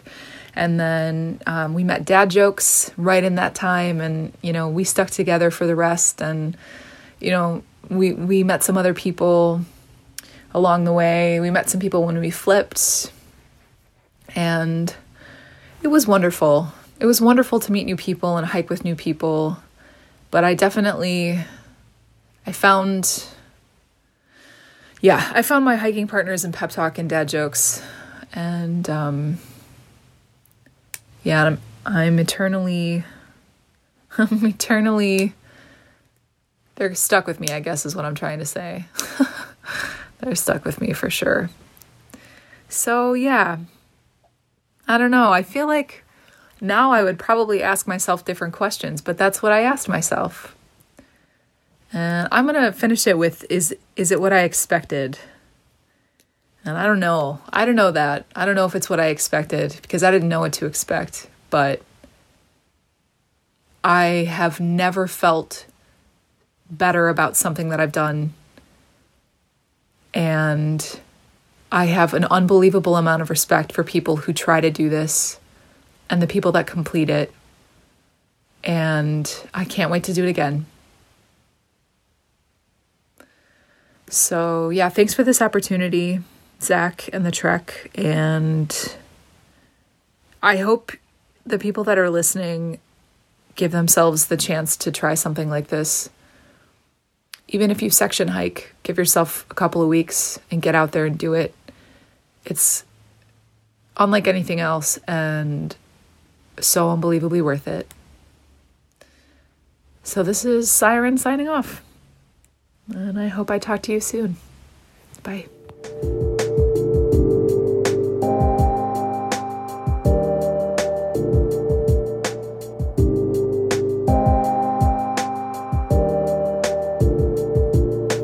Well, shit, Dosu. I hope right now I'm congratulating you on being a triple crowner. I guess first things first. Did you make it, and did you hike a continuous footpath? Wow, dude. You didn't give me uh, much room for error there. Uh, yeah, I did uh, finish the CDT, and I did hike it continuous footpath. Um, I did end up taking the Creede alternate, which, you know, we didn't anticipate doing. Um, kind of bummed that I did, but can't second guess my decision. Who knows how the CDT would have turned out if I did. Um, so to answer questions, yes. Next question. Polyester onesie. Good idea? Bad idea? Or amazing idea? Polyester onesie, that Snorlax onesie, dude, amazing idea. Like, whew, I had never been so comfortable when sleeping. Uh, cold nights, I would like snuggle up in this thing and eat around the campfire. Mosquitoes, best thing against mosquitoes ever. Uh, and then in the mornings when it was cold, I'd wear it on the outside of my hiking clothes. And then once I got warm enough, I could take it off and I wouldn't have to take off like all my clothes to take off a base layer. It's like a base layer on the outside. But yeah, onesie, amazing idea. Also, super fashionable. Interesting. Job. We talked about this at length in our own mind prior to the CDT. Where are we going? Do we have a job set up this time, or are we just going to wing it again? Yeah, so we have a job. Uh, we're living in friggin' Portland, Oregon. That's that's a trip, right? Kind of weird. So living in Portland, Oregon, working at REI, um, and we got some plans coming up for February uh, with our bro Acuna that are going to be fucking lit. Well, I'm sure it'll all work out. So let's get back to the CDT. Do you have a favorite trail yet? Which do you think was most difficult? So, yeah, I still don't have a favorite trail. Um, I love them all for different reasons. I end up having to tell people that all the time because everyone always asks that, especially now that you're Tindering and bumbling and got some other app named Hinge because shit, it's a lonely life in Portland. Uh, which one was most difficult? Sorry, I haven't had my coffee yet this morning. Um, I would say the CDT is probably the most difficult, especially with all that snow and like the fucking snow thunderstorms and stuff up there. Um, it was pretty wild. It was definitely way harder than the AT or the PCT. I would rank them on difficulty as the CDT, the C, uh, the Appalachian Trail, and then the PCT last because that's basically just a wheelchair ramp. So, as we all know, the trail gods work in mysterious ways. Tell me, do you still think you're the trail god's favorite son, and why? Yeah, dude. Uh, definitely Trail God's favorite son. Um, had like a job and a free place to live uh, right after Trail, um, and just everything that happened on Trail, phenomenal. Um, and everything so far post Trail has been pretty good. You've been climbing with DK. We've been going around meeting new people in Portland. It's been pretty dope. Um, and yeah, like we got some pretty sick plans coming up for 2022. So hopefully they still smile upon me. On the PCT, you kept up with your push ups. Did you also do that on the CDT, or have you gotten the wither? So I was really good at doing my push ups at the beginning. And then once you hit Colorado, it was just crazy snow. Like you were camping on the snow, you were melting snow for water. You did not really have the energy or the time to do some push ups. So I got a bit of the wither through Colorado. Um, but then after that, I was crushing them. Uh, I was doing about uh, 150 to 200 a day towards the end and feeling and looking pretty good. Uh, then now you're in the climbing gym every single day uh, and putting on your weight again. So we're feeling pretty good. I know. And let me reiterate I know that it is hard to choose, but what was the most fun part of the CDT? You know, the fun funnest part of the CDT was definitely hanging out with my trail fam uh, towards the end, all through you know Montana, and doing the Teton Crest Trail with Redfish and Lumber, and you know hanging out with Hobo Max and Fruit Salad and Acuna. You know, just hanging out with the fucking trail family, dude. That's you know, it's always the best part of any trail. Uh, the right people can make the worst situations and worst places the best, and the, the wrong people can do the opposite and make the greatest places the worst. So we really lucked out and had some of the, the best fam on trail this year. And just that was definitely the best part of the CDT. Now that you've completed the Triple Crown and you have the ability to do whatever you want, are you thinking about climbing, hiking, traveling? What's next? Yeah, so uh, definitely getting into climbing again. Um, what's next is a little bit crazy. Um, you're trying to find a girlfriend. Um, you also got some plans in February 2020, um, but that'll only last maybe like about a month. But yeah, there's uh, that's about it. You're you're about ready after five years of fucking around to have a girlfriend. So you're actually like looking for someone to stay with. So I know you're great at embracing the suck, But what was one moment on the Continental Divide Trail when you were just like, wow, this sucks? So I would say that would have to be going over Kokomo Pass. Um, the snow was just so deep and slushy, and you couldn't help but just post hole so deep. And then a snow lightning storm hit. Uh, we made a video about it on our YouTube um, with some footage from it. But yeah, it was like the snow lightning storm hit. You're at 12,000 feet. You're like thinking you're gonna friggin' die because it's like lightning striking everywhere and lighting up off the snow. It's like being inside of a light bulb when it when it turns on, and it was just like whoa, like I'm going to die. And then I run down the hill covered in snow and ice. Finally get over it as the the lightning storm stops. And I do. I never seen you run so fast with a pack on.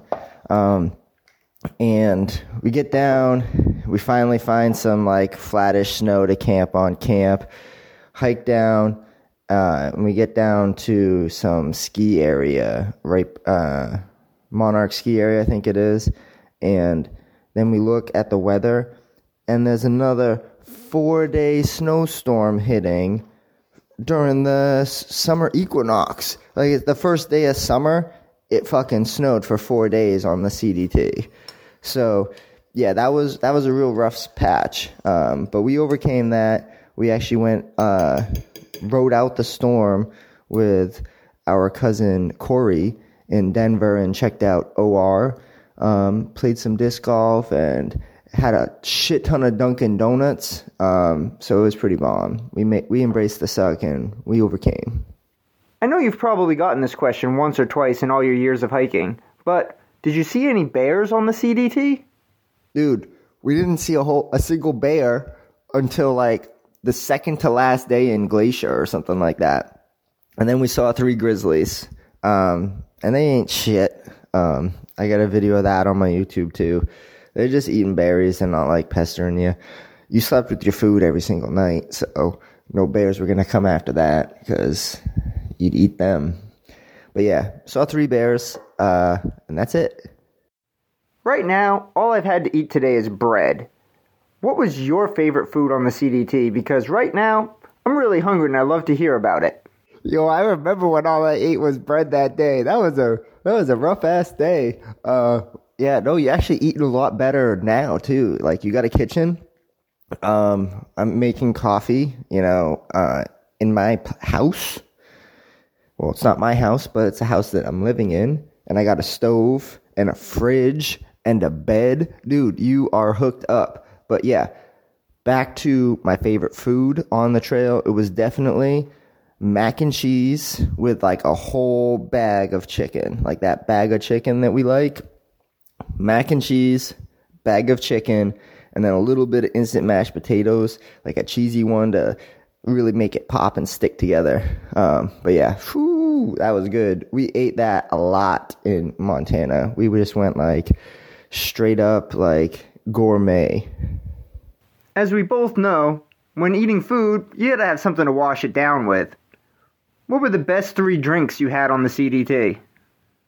Man, the best three drinks. Um, I would have to say, uh, shit. Like there wasn't that many good ones. Uh, the Oleo drinks were pretty good. Like having those CBD drinks, those helped out a lot. Uh, for you know, box of wine and um, just taking the bag out and carrying it with you, that was pretty bomb. And then uh, mimosas with grapefruit juice uh, instead of orange juice, that was pretty good. Um, but yeah, like the craft beers, just uh, they weren't that great. I was expecting them to be like memorable, but uh, they weren't. And I'm sorry to let you down.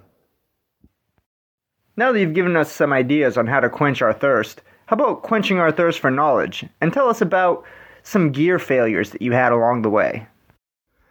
Dude, that Nemo Tensor sleeping pad is the biggest piece of crap ever. It was flat on day one. Day one of the CDT, you spent that whole like stretch to Lordsburg sleeping on the ground, contacted them, had to go all the way to Silver City, sleeping on the ground, Finally, they sent you a new one. Then, that one, same thing, went flat after a while. Sent me a new one after sleeping on the ground for a while.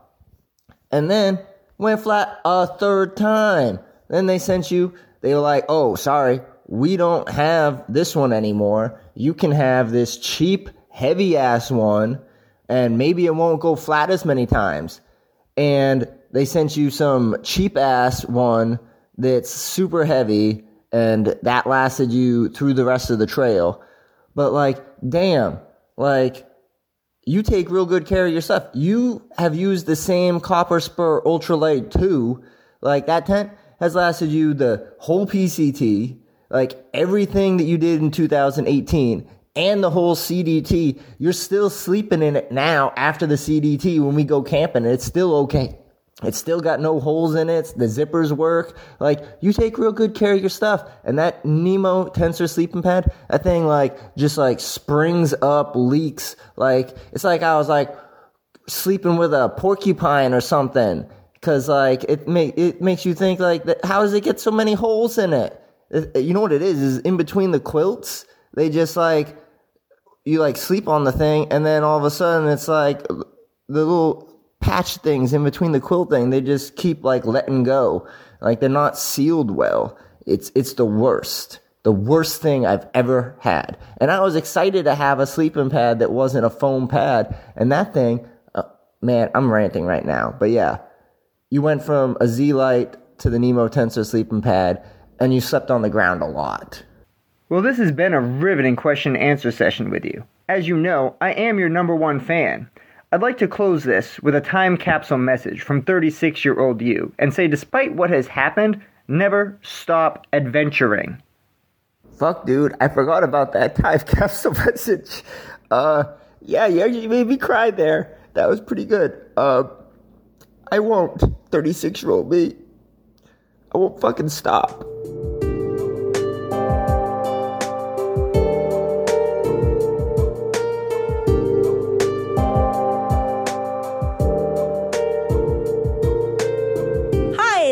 Sarah Duma. Where in the world is Carmen Sandiego? And I'm at home in Kitchener, Ontario, Canada on a freezing cold, wintry January night. The following are questions for a future Sarah that has hopefully slayed the big boss of through hiking, the Continental Divide Trail. Now, future Sarah, I know you have the resolve of 100 Dothraki warriors, so you must have made it through to Canada. If you didn't, though, don't fret because I understand something big outside of your control has happened, like a terrible blood clot, a robot uprising, or even a zombie apocalypse. I'll assume that the world didn't end and you did make it through. Hey, this is future Sarah. I am on the Camino Primitivo in northern Spain because where in the world is Carmen Sandiego? And I'm high up in the Cantabrian Mountains doing some hiking towards Santiago de Compostela. Anyhow, past Sarah, you had a number of questions. The first question was How does it feel to have triumph walking the Continental Divide Trail? I don't know what it feels like to complete the CDT because it's still a work in progress for me. I'm going to uh, finish up the wins in Colorado next year and then hit me up and I'll, I'll let you know how it feels to triumph. We love indulging in our adult beverages. What was the most memorable beer that you tasted along the way? This is going to sound blasphemous for a die-hard craft beer fan, but the most memorable alcoholic drink for me was trash can margaritas in Santa Fe with my trail family. We had a night of mayhem kicked off with some beautiful, beautiful homemade margarita in the hotel trash can, stirred up with a stick we found outside to add that little extra flavor. Sarah, you've put in some mega miles. Are we finally fit enough to rock our miniskirt Star Trek uniform? Oh, hell yeah, I look damn fine in that Star Trek miniskirt. Uh, beam me up, Scotty. I'm ready to come aboard Starship Enterprise, and I am rocking that scarlet red dress. We came into this hike with a tight budget. Did we keep our spending under control, Or are we broke now? You know, I spent about what I thought I was going to do on the CDT. I'm pretty good with keeping to my budget. Uh, the, the biggest uh, factors that can get out of control for me are hotel stays and alcohol. And, um, yeah, it, it wasn't too bad. I still have enough money left in my savings to hike and adventure around the world for at least another year. So I didn't totally blow uh, everything in my bank account. We've sacrificed valuable time away from our friends and family for this hike. Was it worth it in the end? You know, it's always hard to be away from your loved ones. However, I did get to see them partway through when I did my flip from New Mexico to Montana. I spent a little bit time of time at home and I got to connect with everyone. So uh, I feel like that really helped mentally with the balance between, you know, fear of missing out at home and all the wonderful times and adventures I was having on the trail. And uh, yeah, so actually I love the, that flip and I love stopping in at home. What is the single most important thing that the Continental Divide Trail has taught you? I think it was, um, it's okay to choose your own adventure and it's okay to venture off the, uh, official trail and do what's right for you. You know, you see, um, some mountain that looks really cool, go up there and check it out and then reconnect later. Or you don't want to go up a pointless up and down, stay in the valley and follow the stream bed instead. It's all up to you. CDT is about total freedom. If your CDT through hike was a movie, what movie would it be? Think if I had to say it was a movie, it was The Wicker Man. And I'm talking about the uh, Nicolas Cage version because, you know, it's a fun ride. A lot of fun stuff happens. It doesn't totally go the way you want as the main character. Um, well, Nicolas Cage got stung by a lot of bees and burned up at the end. So, well, that, that didn't happen to me, but I didn't get to finish the CDT. I think my villain was the snow, and I feel like the snow did defeat me. But uh, unlike Nicolas Cage being dead in that film, uh, I'm still alive, and I'm going to be uh, coming back to conquer. I don't know if that made any sense. Made sense to me. Whatever. I love the Wicker Man. Now that this hike is finished, do you have a clear idea of what you want to do in the future? Please say yes, future Sarah. Please say yes. Well, I know what I don't want to do in the future, and that's probably uh, lead a life of boredom. I don't, okay, so I don't really know what's going to be happening like down the line, but I know for the next year, I'm going to be continuing to adventure and hike around the world. I'm um, currently in Spain and I don't know what I'm going to be doing after Christmas. Maybe Patagonia, maybe New Zealand, maybe Jordan. Hey, the world's my oyster. I can go anywhere, I can do anything. Um, so, uh, yeah, I don't really have things figured out just just continuing to adventure. That I know. That's it for now, future Sarah. Be proud of yourself. I wish you the best, and I hope that you are in fabulous health, uh, feeling awesome, and celebrating with a cold, frosty pint of craft beer. Love you, future Sarah. Love you.